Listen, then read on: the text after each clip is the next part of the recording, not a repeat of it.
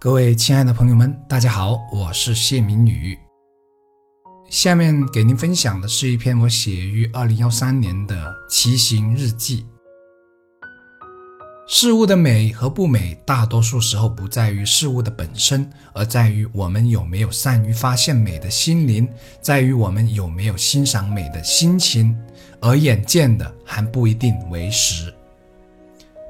看着山脚下停放着的宝马、奔驰，我骑着单车呼哧呼哧地往山上冲，一边骑一边想：如果有一天我也像他们那样拥有自己的小车，我还会有现在这样的闲情逸致吗？我还会有这样的雅兴拍拍花草、沐浴着阳光、投入大自然的怀抱吗？或者结果是否会这样呢？如果有一天我拥有豪宅名车，也许别人羡慕的。只是这些物质的富裕，而不是把单车骑上山的能力和勇气了。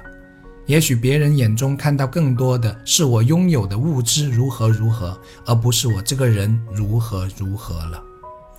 所以，是我应该羡慕这些人，还是这些人应该羡慕我呢？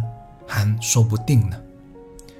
人生有不同阶段，每个阶段有不同的追求，以及有不一样的幸福。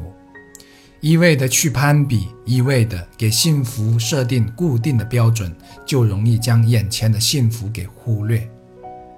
我们常听到“等我有了钱，便如何如何”的话，可说话的人往往并不知道，所谓的有了钱是可以无止境的，是没有一个绝对的标准的，甚至是会让人变得越来越不知足，越来越没有时间的。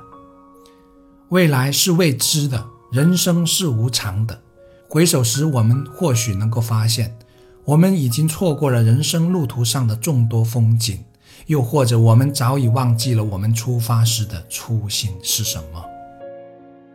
当贫苦的时候，一箪食、一瓢饮就能感到幸福；当走进小康生活时，一百块钱就可以带给我们很多的快乐；当住上豪宅、开着名车的时候，也许。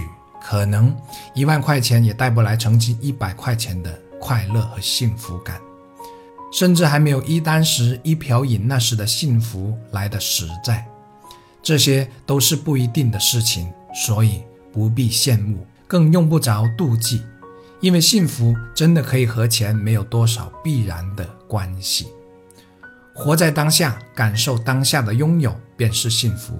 幸福没有高和低，大与小。只要我们能感知当下的拥有，便是幸福的人。我是谢明宇，如果觉得节目有用，可分享给更多人，这也是对我最大的支持和鼓励。感谢，感恩。